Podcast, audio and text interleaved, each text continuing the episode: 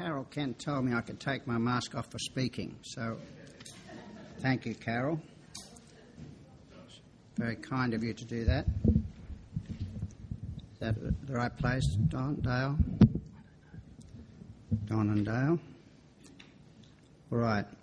So this is a very short parable. So I thought I'd look at parables and what they're there for. So this passage of Scripture are the words of Jesus, and I looked up a very famous book for me. It's called What the Bible is All About, an easy-to-understand survey of the Bible by Henrietta Mears, who was one of the most wonderful teachers I've ever read. She was at the Presbyterian Church at Hollywood Sunday School, which she built up to many thousands and maintained that for over 40 years. But at the start of this book, I thought I'd give this a little airing here today, because it's the reason for the parables, it's the reason for the story of the gospel. God, man, sin, redemption, justification, sanctification, in two words, grace, glory. In one word, Jesus. And then it goes on to say, as a man, Christ lived the most perfect life ever known. He was kind, tender, gentle, patient and sympathetic. He loved people. He worked marvellous miracles to feed the hungry. Multitudes, weary, pain-ridden, heartsick, came to him and he gave them rest. It is said that if all the deeds of kindness that he did were written, the world would not contain the books. That's a quote from John 21:25. Then he died. So this one, who is everything, he died. He lived for 3 decades or so as one with us, as Emmanuel, and then he died to take away the sin of the world and to become the saviour of all of us, all who believe. Then he rose from the dead. He is alive today. He is not merely an historical character, but a living person, the most important fact of history and the most vital force in the world today, and he promises eternal life to all who come to him. The whole Bible is built around the story of Christ and his promise of its everlasting life to people. It is written only that we might believe and understand, know and love and follow him. So that's what it says about the New Testament, including the parables that we have. On a different plane, one of the books I have is written by a modern scholar called Craig Blomberg, and it's called Interpreting the Parables, and this is a messy book. It's messy because he says that just about everybody has a different view of the parables. So he talks about the controversies of interpreting parables, about parables and allegories, and he says that there are so many different views historically and in our present world about the parables that he suggests that we should actually just read them literally as they're given to us. He speaks of St. Augustine and Aquinas and Calvin and all those people and more modern people than that. And he said that we need to be careful how we take the parables, and that is true, because I'm going to read a little before the reading of today just to highlight the point I'm making for the first part of this talk. In chapter 11 of Luke's Gospel, it says, "Woe to the Pharisees and the experts in the law. When Jesus had finished speaking, a Pharisee invited him to eat with him. So he went in and reclined at the table. But the Pharisee was surprised when he noticed that Jesus did not first wash before the meal." So it was a common practice, it was what was expected in the society, and Jesus didn't do it. But he had a reason for not doing it, and that's what he now says, which leads on to the parable we're talking about today. "Then the Lord said to him, 'Now then, you Pharisees clean the outside of the cup and dish, but inside you're full of greed and wickedness. You foolish people, did not the one who made the outside make the inside also? But now, as for what is inside you, be generous to the poor, and everything will be clean for you. Later on in that, the last two verses of that chapter, it says, when Jesus went outside, the Pharisees and the teachers of the law began to oppose him fiercely and to besiege him with questions, waiting to catch him in something he might say. So here was this man who taught truth, and they'd never been able to trick him out of telling the truth or argue against him to anybody's satisfaction. So Jesus was here, and he said these things. Earlier in the Bible, in the book of Matthew 22, verses 34 to 40, we read these words. Hearing that Jesus had silenced the Sadducees, the Pharisees came together. So it was not just once that the Sadducees and the Pharisees were trying to silence Jesus and trying to get him to say something they could attack him on. They did it as recorded in Luke 11, but now here in Matthew 22 it says, hearing that Jesus had silenced the Sadducees, the Pharisees came together. One of them, an expert in the law, they put up one of their best people for argument, tested him with this question. And this, I think, is a really important question. He said, teacher, or some versions say good teacher, what is the greatest commandment in the law? In other words, what is that God wants us to know more than anything else? So Jesus replied simply and plainly and succinctly. Love the Lord your God with all your heart, with all your soul, and with all your mind. And he might have stopped there if he was listening to you and me.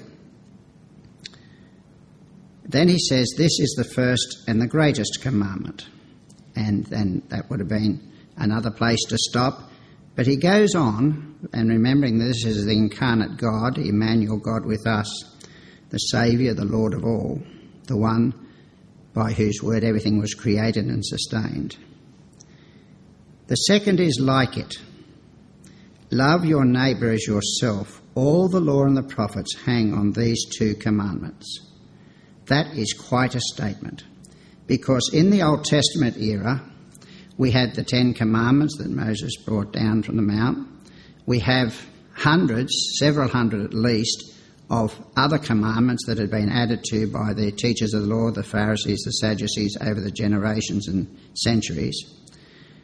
And yet Jesus is saying all are summed up in two sentences. All the commandments that God wants us to follow. I'll repeat them because they're powerful. Love the Lord your God with all your heart and with all your soul and with all your mind. This is the first and greatest commandment. And the second is like it, love your neighbour as yourself. Now we'll go back to this passage in Luke chapter 13 and particularly verses 6 to 9, which is referred to as this tree, the fig tree growing in a vineyard. And I want to leave with us today and now a summary of what's actually being said here, and then a challenge for me and a challenge for you. I'll reread the passage. He told this parable. A man had a fig tree growing in his vineyard, and he went to look for fruit on it, but did not find any. So he said to the one who took care of the vineyard, for 3 years now I've been coming to look for fruit on this fig tree and haven't found any. Cut it down. Why should it use up the soil? Now, one of the things that Henrietta Mears said, that a parable is an earthly story with a heavenly meaning. You might keep that in the back of your mind. Sir, the man replied, leave it alone for 1 more year and I'll dig around it and fertilise it. If it bears fruit next year, fine. If not, then cut it down. Now, we can read so much into that, and we can read into it because of our presuppositions and our basic assumptions that we hold, each one of us. We all have different presuppositional bases for our thinking and our belief system. But here, just simply read, we could finish this talk in the next 2 or 3 minutes by saying, this tree was not bearing fruit. We could see that as like a life of a person living in the society, and then everything's been tried to help it to grow, to be nurtured. Nothing's happened, and so it's been happening like this for 3 years. And now, and some people, by the way, think 3 years is really important and others don't think it's relevant particularly at all. And then he says, give it another chance.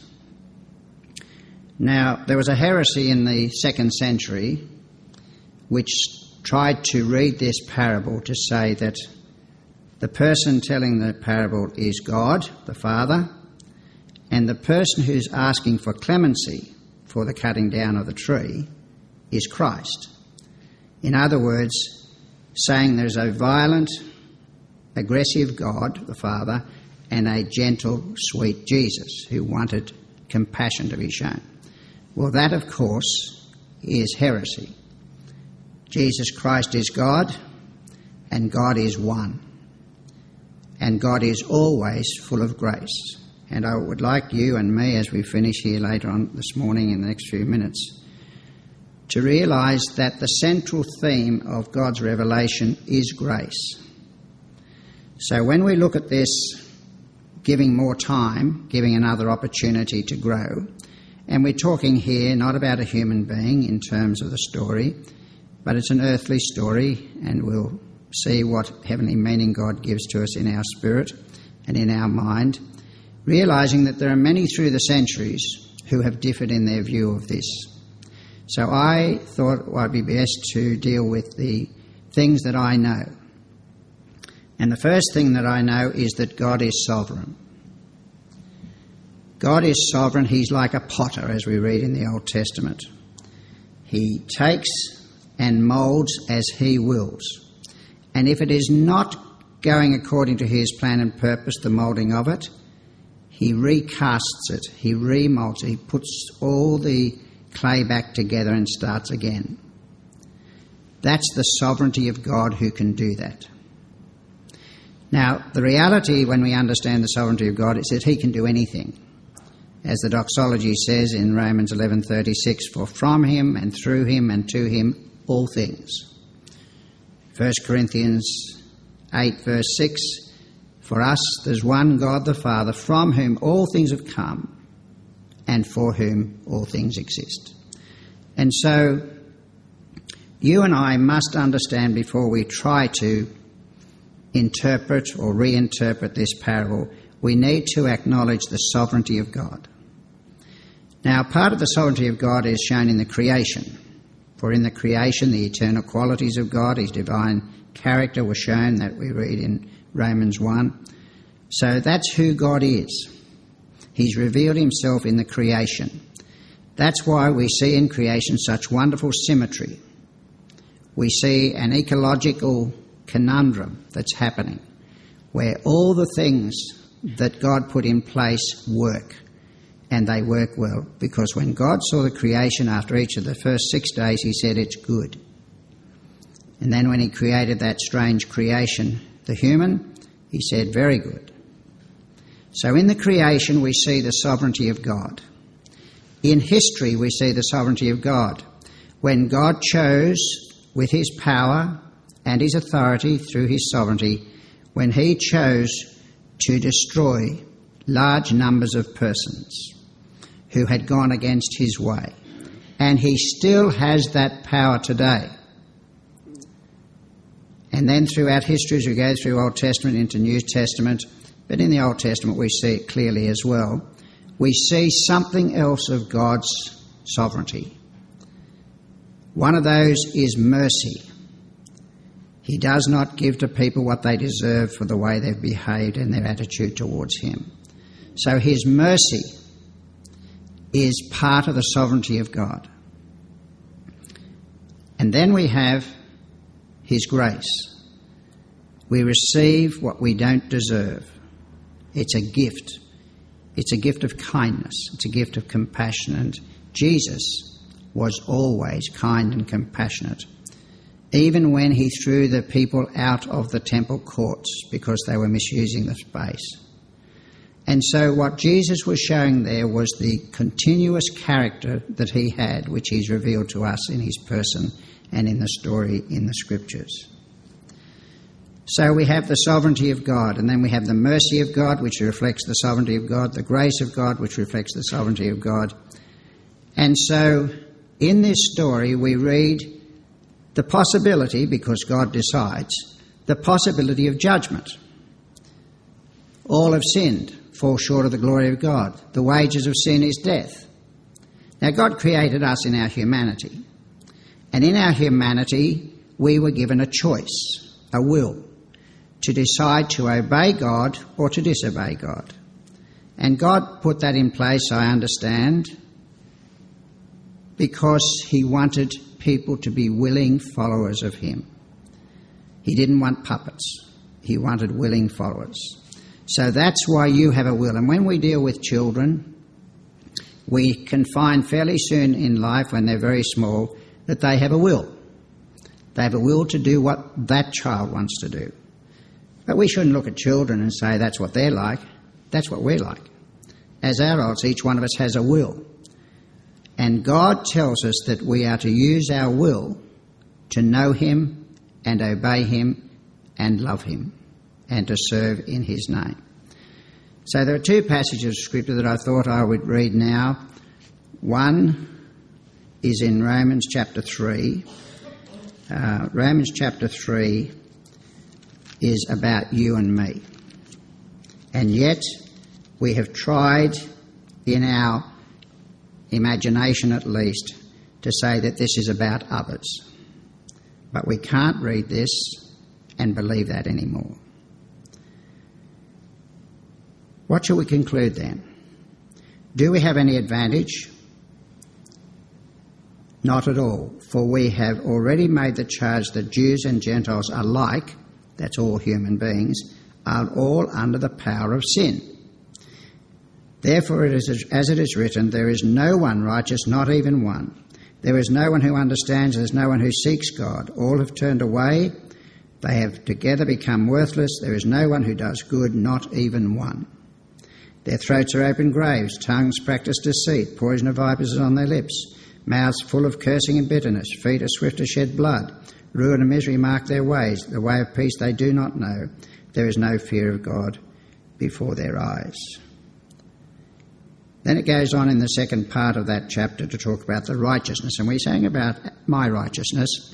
Well, we have to be careful when we sing about my righteousness to realise that the only way that we are righteous is by faith, as it says in Romans 1. The righteousness from God is by faith and faith alone. It is not by our good works. And then in Ephesians, we have a passage here. In Ephesians chapter 2, we have some beautiful verses about God's grace, but before that it tells us what we're like.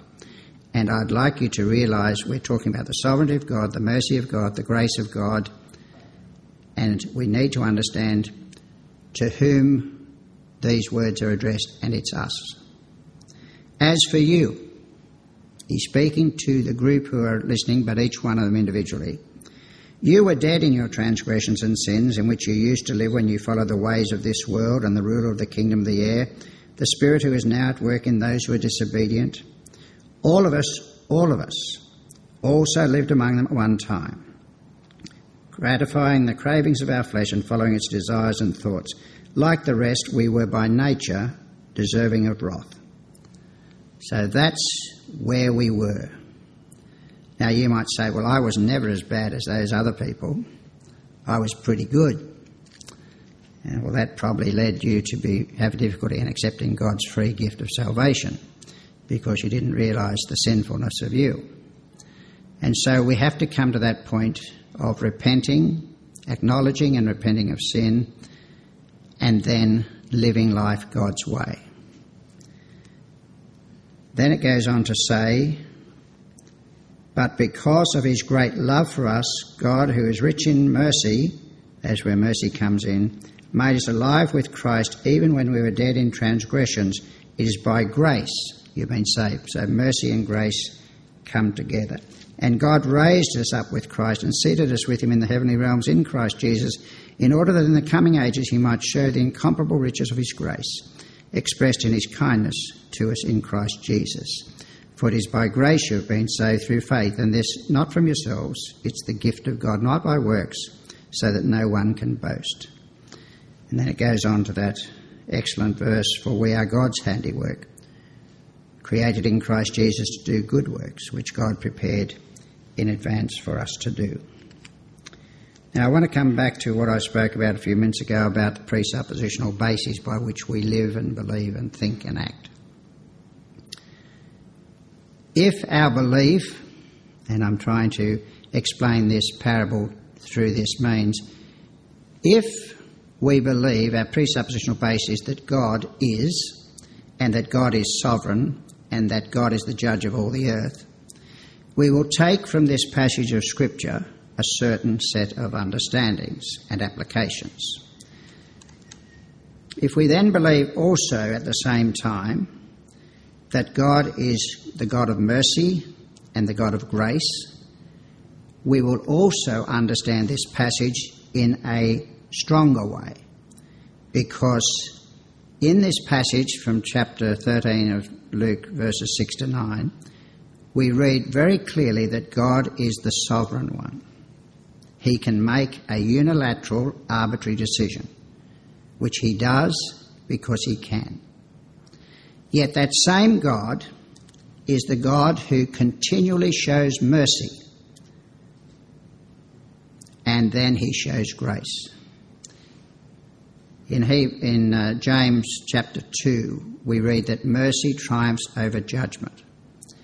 And I think that is particularly pertinent for you and me, because we're not as good as God. We don't know how to hold these things in tension. Our ability to do things with other people and grace and mercy at the same time. Because it's our intention sometimes, many times perhaps, is to control another person according to what I believe. And what I want to encourage us to do is to understand that we are to do things because God says so. Remember what Jesus did in the wilderness when he was tempted? When the devil tempted Jesus, the incarnate God, he said, "It is written, it is written, it is written." Which reminds me of that verse in chapter 4 of 1 Peter, verse 10. And verse 11. Verse 11 says, if anyone speaks, that person must do so as if they're saying the very words of God. That's what Jesus taught us in the sermon on the time he was in the wilderness, the desert. And so I want to encourage you and me to realise God is God, and we, although we are God followers, we are not him. And so we cannot judge other people in the way that God can. In the matter of judgment of people, some people have believed over the centuries, and some today still believe, that children should be punished for their misdeeds and people should be punished for their misdeeds. The Bible teaches me that we are to discipline children. We're to discipline the people in love, because it says in chapter 12 of Hebrews, God disciplines those that he loves. So he disciplines them as a model for us to follow. So we cannot punish people. We should not punish people. That's God's prerogative, not ours. So God has given us the responsibility not to be sovereign, because we are certainly not that in anybody's life, but we are to show the fruit of being a follower of Jesus. Now, the big picture of that is John's Gospel, chapter 1, verse 14, which says that the Word, that is, the Word who created all things, by whom all things were created, the one who is eternal, that Word became human flesh, and he lived for a while among us here on earth. And we have the story in the four Gospels. We have the prophecies about him in the Old Testament. We have the extrapolations of his life in the epistles and the rest of the Bible books. And we have this one who was full of grace and truth, and we're told to be imitators of Christ. Therefore, we will seek to be followers, knowers of, and followers of the truth. And so I want to encourage us with that thought. There is a place for us to show grace and mercy. That should be common in our lives. That means we'll be kind, compassionate, forgiving. We'll be those people who reflect that life of our Master, the one who is God himself, became human and showed us how to live life here. There will be times when we could take this by extrapolation and say that there are times when we should give a second chance to a person, and some would say, well, that's following this story here. But the way in which we are to give a second chance to a person is we give a second chance to a person because we want to love them into a new way. We don't want to force them. We don't want to bludgeon them into our way of thinking. But we are to love them to God's way of thinking. So when you are asked why you do something, you need to think in your mind, what does God say about this in his word? As to whether what I'm saying is true. And when we are living out life, we're to ask ourselves the question, is this showing God's mercy or God's grace? If we do those two things, we will learn lessons from this parable and the rest of the scriptures, because we will then be followers of the truth and the grace that is in Jesus. So I wanted to leave those thoughts with us today. There's a wonderful lesson we can learn from every part of Scripture, but I'd like to finish by saying that the key for me of this little passage of Scripture, these four verses, is that it reminds me, and should remind all of us, that God is sovereign, he's the arbitrary God, and he can do whatever he wills. It's God being God. But he has revealed himself to us as not just the God who can do what he wills, but in the doing of that, and in his relationship with those he created in his image, people like you and me throughout history, that he shows mercy and he shows grace. So we are to know the truth that is in Jesus. The Bible explains what that is. And then we are to live a life that shows his grace and his mercy to others. And the way we'll do that is to be examples by doing what is good. As a Christian believer, they will be examples of doing what is good. That's from Titus chapter 2, verse 7. And at the end of that chapter, it says that we are to be eager to do whatever is good. So that must be our enthusiastic, motivated sense of purpose, that we are to be those who are enthusiastic and eager to do the good. Next chapter, verse 1, tells us that we are to be ready, prepared to do whatever is good. Now, I say that to you because you will come across experiences this coming week when you will have an opportunity to do good and you may not do it. Therefore, you will not be following God's way in that instance.